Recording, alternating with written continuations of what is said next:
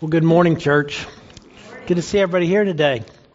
We're in um, Matthew chapter 15 this morning, and we're going to begin in verse uh, 21 and read through the end of the chapter. Matthew chapter 15, verses 21 through 39. And the title of the message today is Loving Those Far Away. Uh, loving Those Far Away. Matthew 15, 21 through 39. And Jesus went away from there and withdrew to the district of Tyre and Sidon. And behold, a Canaanite woman from that region came out and was saying, Have mercy on me, O Lord, son of David. My daughter is severely oppressed by a demon. But he did not answer her a word. And his disciples came and begged him, saying, Send her away, for she is crying out after us. He answered, I was sent only to the lost sheep of the house of Israel. But she came and knelt before him, saying, Lord, help me. And he answered, It's not right to take the children's bread and throw it to the dogs. She said, Yes, Lord, yet even the dogs eat the crumbs that fall from their master's table. Then Jesus answered her, O woman, great is your faith. Be it done for you as you desire. And her daughter was healed instantly. Jesus went on from there and walked beside the Sea of Galilee, and he went up to the mountain and sat down there. And great crowds came to him, bringing with them the lame, the blind, the crippled, the mute, and many others, and they put them at his feet, and he healed them. So that the crowd wondered when they saw the mute speaking, the crippled healthy, the lame walking, and the blind seeing. And they glorified the God of Israel. Then Jesus called his disciples to him and said, I have compassion on the crowd because they have been with me now three days and have nothing to eat. And I'm unwilling to send them away hungry lest they faint on the way. And the disciples said to him, Where are we to get enough bread in such a desolate place to feed so great a crowd? And Jesus said to them, How many loaves do you have? And they said, Seven and a few small fish. And directing the crowd to sit down on the ground, he took the seven loaves and the fish, and having given thanks, he broke them and gave them to the disciples, and the disciples gave them to the crowds. And they all ate and were satisfied, and they took up seven baskets full of the broken pieces left over. Those who ate were 4,000 men, besides women and children. And after sending away the crowds, he got into the boat and went to the region of Magadan. May the Lord add his blessing to the reading and the proclamation of his word. In 1958, David Wilkerson was pastor of a couple of rural churches in Scottsdale and Philipsburg, Pennsylvania. He saw a picture in Life magazine of some gang members from a gang known as the Egyptian Dragons. And they were on trial for murder in New York City. When David saw this picture, he began to sense and believe that God was drawing him to New York City to preach the gospel to get to these gang members. And so David drove from Pennsylvania to New York City. He entered the courtroom while the trial was taking place, and he asked the judge for permission to speak to the gang members about their salvation. The judge ejected him from the courtroom, where a photographer from a, from a newspaper in New York City took his picture, and uh, and it was in the paper, and he became known as the Bible preacher who had interrupted the gang trial. Well, David began to go to these gang members, these outcasts, and he started a street ministry to these drug addicts and gang members, which continued for many, many years into the 60s. An infamous gang leader named Nicky Cruz uh, was converted. And if you've ever seen the movie or read the book, The Cross and the Switchblade, it's about David Wilkerson witnessing to these gang and these gang members. In 1958, David Wilkerson founded uh, Teen Challenge, an evangelical Christian recovery program. Uh, Teen Challenge today has a network of Christian uh, uh, of Christian social and evangelizing work centers that operate in cities around the world, helping people through the power of Jesus to re- to recover from their addiction. In fact, there's a there's a there's a card out on the bulletin board. Um, if you know someone that needs uh, help from recovery addiction, it's a Christ centered recovery program. And their fees are not like the fees of many other groups, anyway. So David Wilkerson did that. But that was not the only time David Wilkerson ventured into the world of the outcast who needed the gospel. During the 70s and 80s, David kind of had an evangelistic uh, countrywide ministry that was headquartered in Texas. But he was back in New York City in 1986, and he was in Times Square and at that time, it was one of the uh, the most notorious neighborhoods in New York City. And he was walking around the streets, and uh, it was the summer of 1986. David said, right after basketball star Len Bias had died. He said, I was walking down 42nd Street, and people were selling drugs, and they were saying, "I've got the stuff that killed Len Bias." He said it broke me down. Things had reached such a low, and I felt I had to do something. Well, David again sensed God leading him back to New York City to do something. And so he went back there and he started Times Square Church. The church began meeting in a rented auditorium in Times Square. Uh, they met in rented auditoriums, and then they began to meet in the historic mall Mark Hellinger Theater in 1989.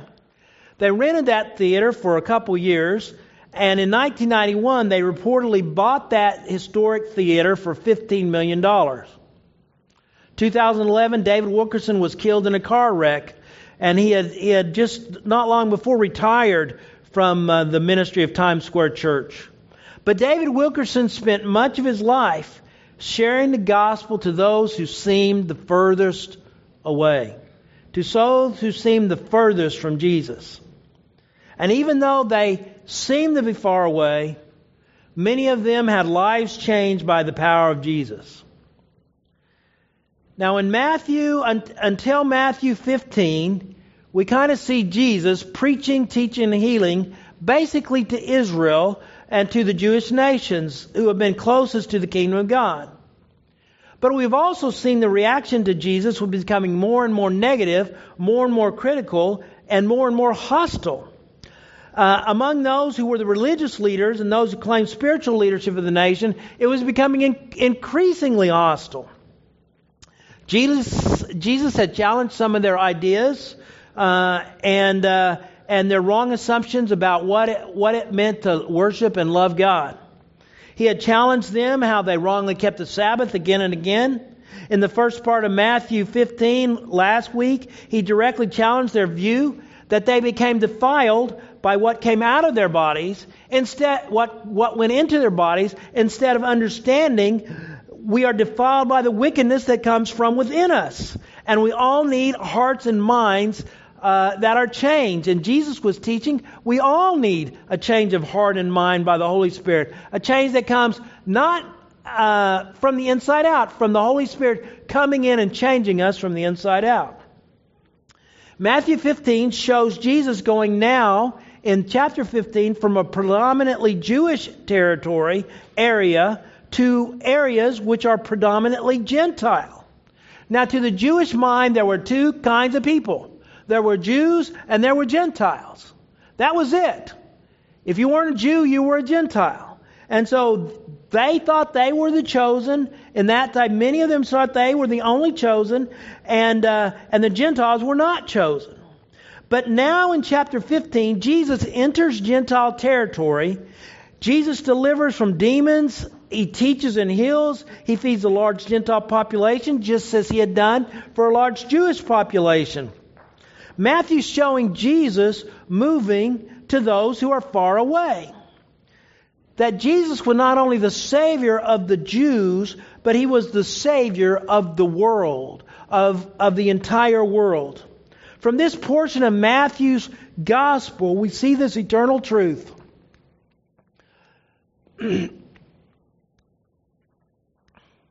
there we go. Jesus shows himself to be the Savior of even those who may seem far away. Jesus shows himself to be the Savior of even those who may seem far away. Jesus came to be the Savior of the world. For God so loved the world, the scripture says, that he gave his only Son, that whoever believes in him should not perish but have eternal life. Um, Jesus, John, First John says, is atoning sacrifice for our sins, and not for ours only, but also for those of the whole world. Uh, Ephesians talks about He Himself is our peace. He has made the two one, Jew and Gentile, and has destroyed the barrier, the dividing wall of hostility, by abolishing in His flesh the law with its commandments and regulation. His purpose was to create in Himself one new man out of two, thus making peace, and in this one body to reconcile both of them to God through the cross, by which He put to death their hostility. Jesus came and preached peace to you who are far away and peace to those who are near. You see, Jesus came to be the Savior of even those who seem far away from God. I want you to see this from Matthew 15 this morning.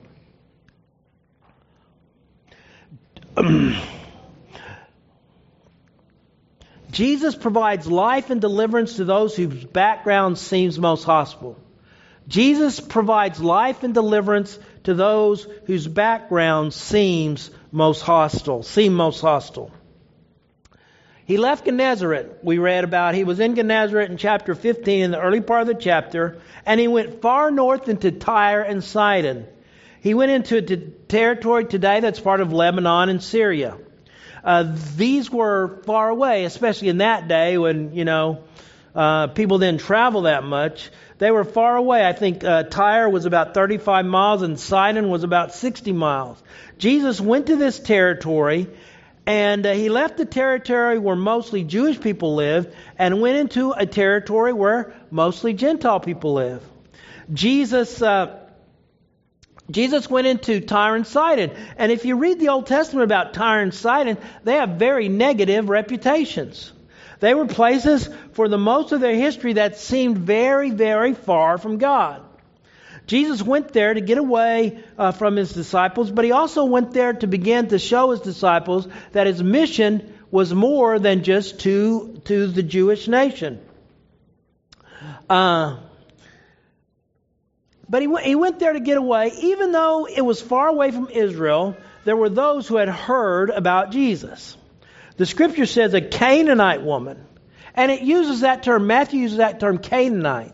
Now, you, you think about the word Canaanite from Exodus and Leviticus and those chapters. The Canaanites were idol worshiping, child sacrificing people that were to be destroyed, and Israel was to, uh, to occupy the land. They, they were uh, the height of wickedness, uh, according to the Old Testament. The Canaanites were. Those were her ancestors, idol worshiping, child sacrificing ancestors. And this woman was a Canaanite.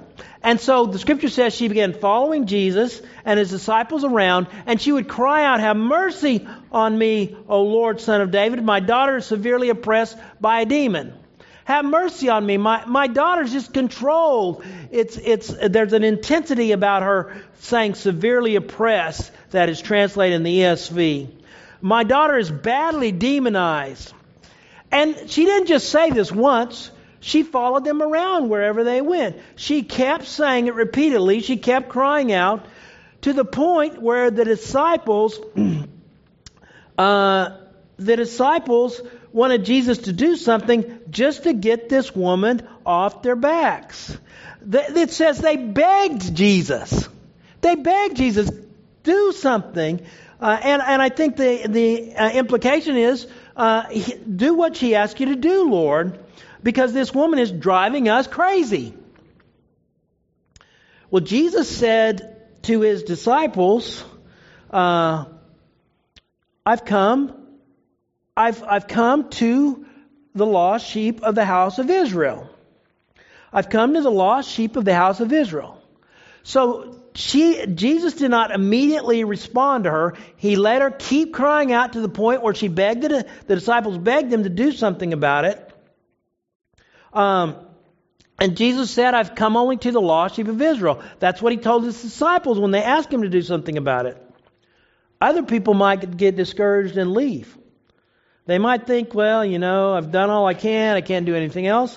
But not this woman. she was not going to let this opportunity pass her by, the one opportunity she had for her daughter to be delivered. And so she came up to Jesus, she knelt before him, and she said, Lord, help me. Lord, help me. And then Jesus said to her, when she knelt before him, It's not right to take the children's bag, bread and throw it to the dogs. Now think about this. First, Jesus didn't answer her for the longest time, to the point where the disciples were going crazy because this woman was bothering so much. Secondly, when he did answer her, when she personally comes and speaks to her, he calls her, he basically calls her a dog, which is a derogative term which the Jewish people use for Gentiles. What's going on here? This doesn't seem like Jesus, does it? It doesn't, he's not responded this way to anyone else that we've read about in the scripture. Was he being insensitive to her? No, Jesus was not being insensitive to her. In fact, he was, he was helping grow her faith and helping her his disciples see what he was about to do and help them to understand that his, that his, that his ministry ultimately would be to the entire world. Uh, Jesus was not being insensitive to her. He was helping to grow her faith. Do you realize this? When the Lord doesn't answer your prayers, when the Lord hesitates when you pray to Him and you think you have a desperate need, do you realize He's growing your faith? He's growing your faith so something wonderful can come out of His delay. It, the response sounds very sharp. Now, when, it's, when, when we read the Greek, the Greek New Testament uses a term for pet dogs. Pet dogs, and that kind of softens it a little. There are some scholars who would argue that there was no such nice term for dogs in the Aramaic, which was, would be the language that Jesus spoke. But as one who believes in the total inspiration and trustworthiness of Scripture, I would argue that Matthew used this Greek term to help us see that when Jesus said, I don't think he said it harshly. I think it was is kind of a tongue-in-cheek saying, and and he was he was saying it so that it might prompt something out of this woman. This he was saying this tongue-in-cheek. Now, notice the woman's response Lord, yes, but even the dogs eat the crumbs that fall from the master's table. You see, the woman understood the inflection of Jesus' response. She, she understood this was a kind of a tongue in cheek answer, and so she gave a tongue in cheek answer herself, which showed great faith. It was if she was saying, Yes, Lord, your, your ministry at this time is primarily to the Jews. But it reaches beyond them that even some of those blessings might fall from that table.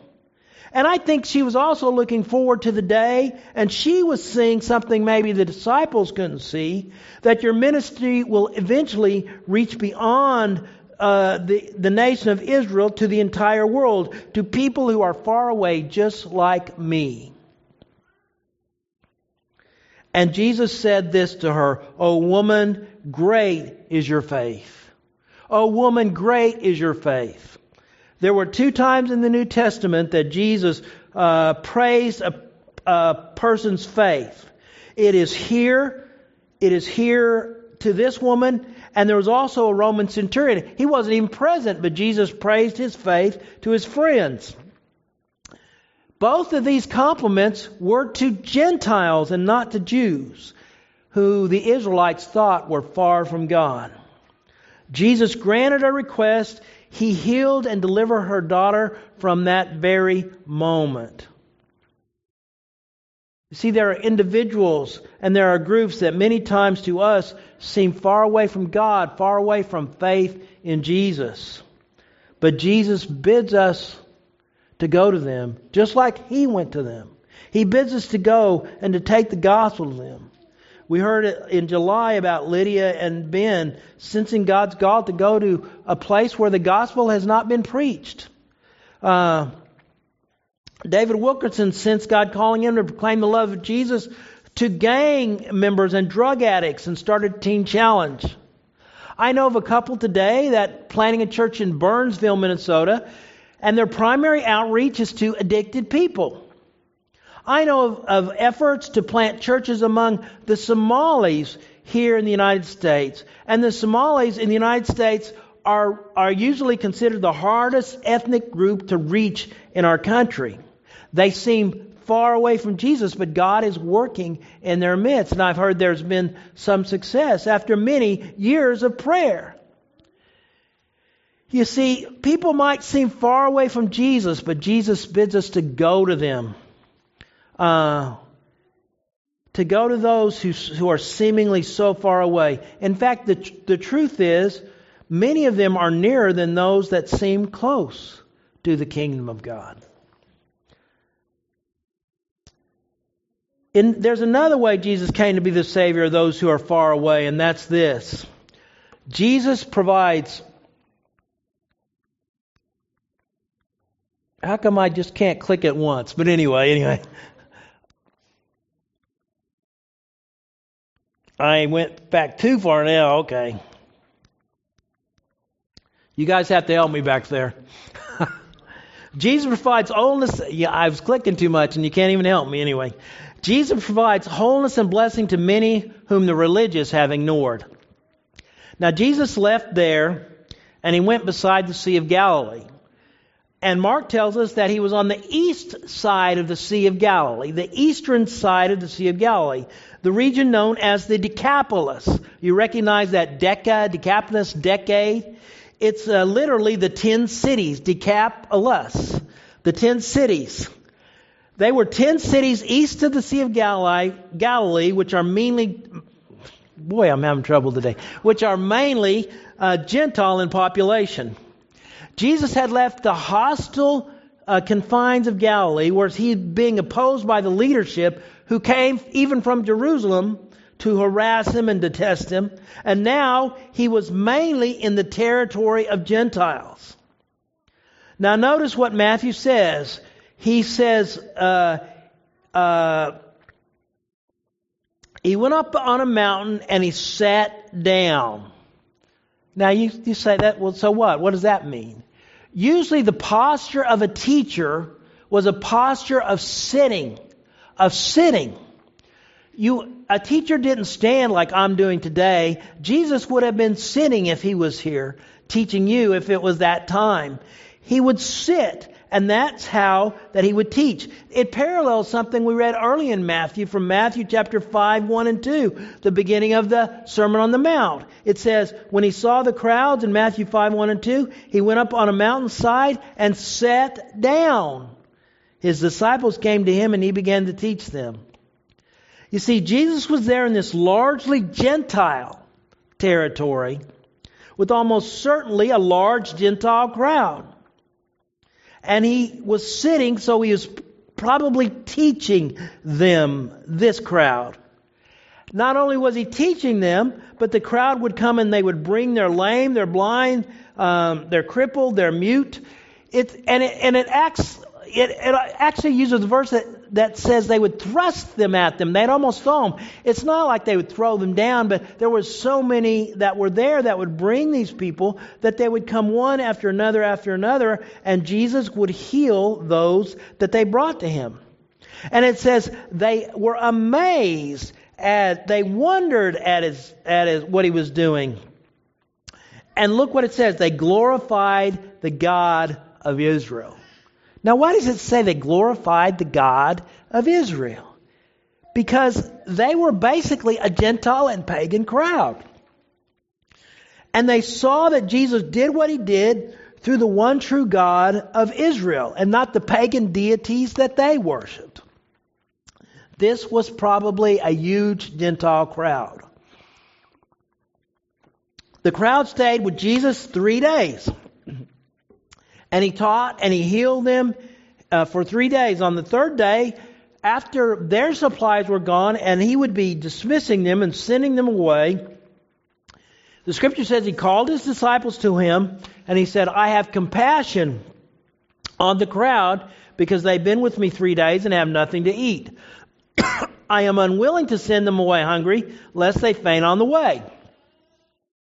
Jesus had compassion on this crowd, which we learned is 4,000 men along with women and children, probably 12,000 people.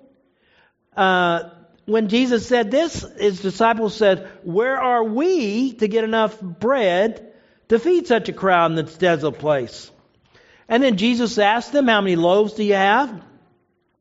And they replied, Seven and a few small fish. Then Jesus directed the crowd to sit down. He gave thanks and had the disciples pass out the seven loaves and the few small fish to the crowd. And Jesus thus miraculously fed this multitude. Now, does this sound familiar? Of course it does. We just read in chapter 14 how Jesus had fed 5,000 plus men, uh, plus women and children. Uh, and there are scholars actually that say this is a doublet, this is just the same story repeated. But you notice there are significant differences. One's crowd is 5,000 men along with women and children, the other is 4,000 men along with women and children. In the first, in the first story, they pick up 12 baskets full, and these were small baskets full. Jewish people would uh, use to carry kosher food wherever they went. These were small baskets. In this, there were seven baskets, and these were large baskets. These, in fact, the word, this word that's used here in Matthew 15 is a word which tells us when Paul escaped from a city, he was lowered in one of these baskets. So it's talking about a huge uh, kind of basket. Um, another difference in the two account is the in chapter 14 the crowd was with him for one day, and here uh, in 15 they're with him for three days. Um, after feeding the 5,000 in chapter 14, John tells us they tried to make Jesus a political ruler. And here in, here in uh, 15, this Gentile cried, there was not really a popular response.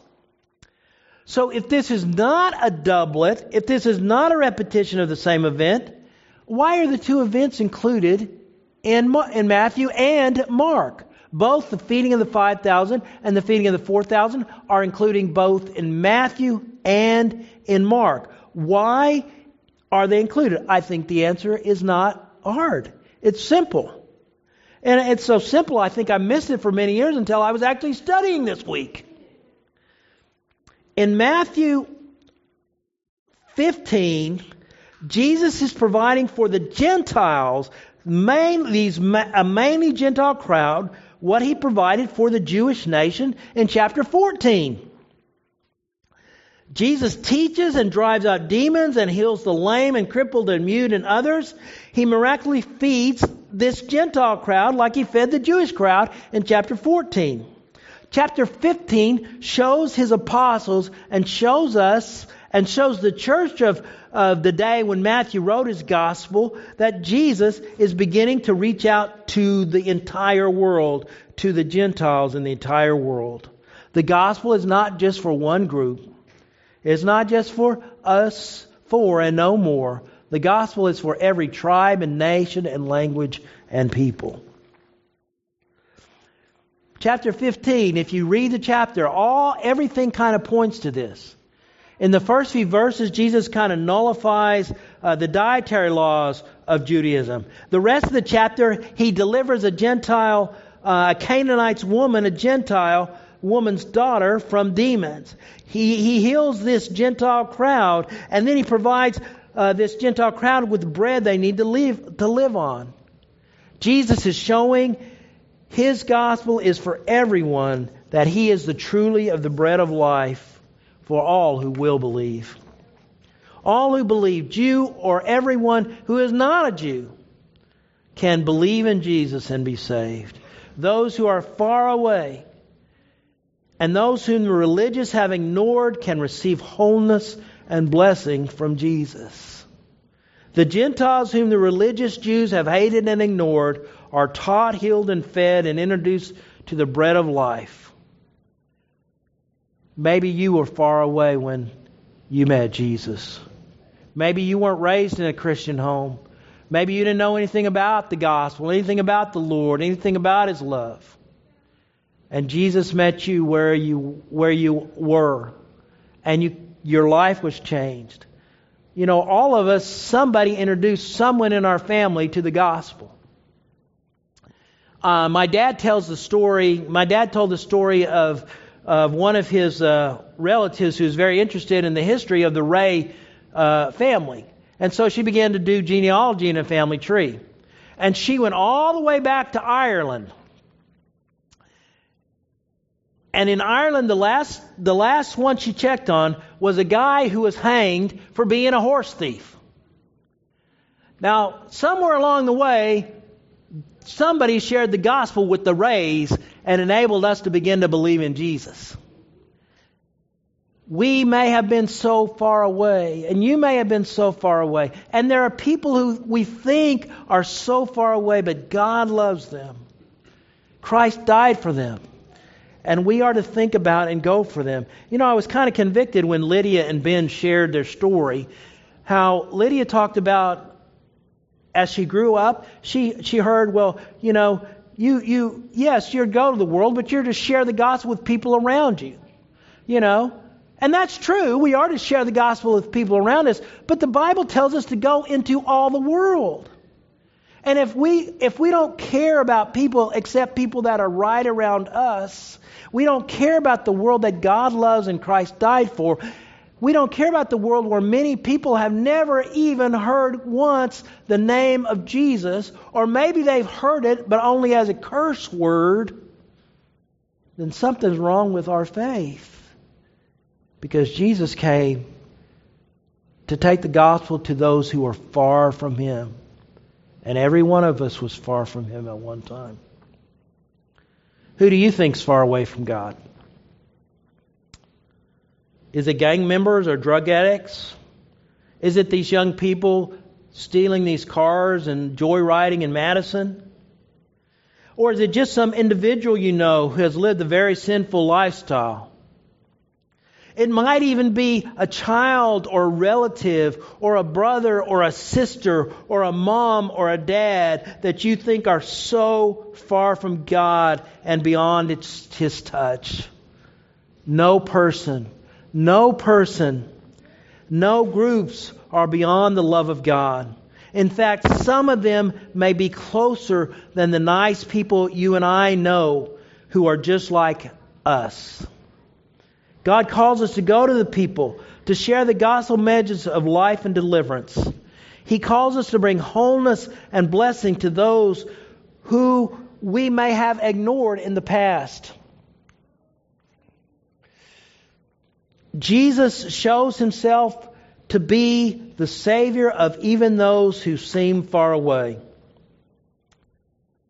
Will we desire for God to help us know how to go to people who desperately need Jesus? Father, we thank you that truly we were far from you. Father, we may have been raised in a Christian home, but many of us thought that we were better than other people.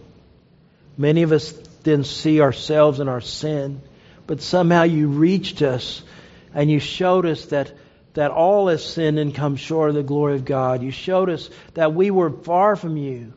But Lord, you didn't wait for us to draw near to you. You came to us. You reached out to us.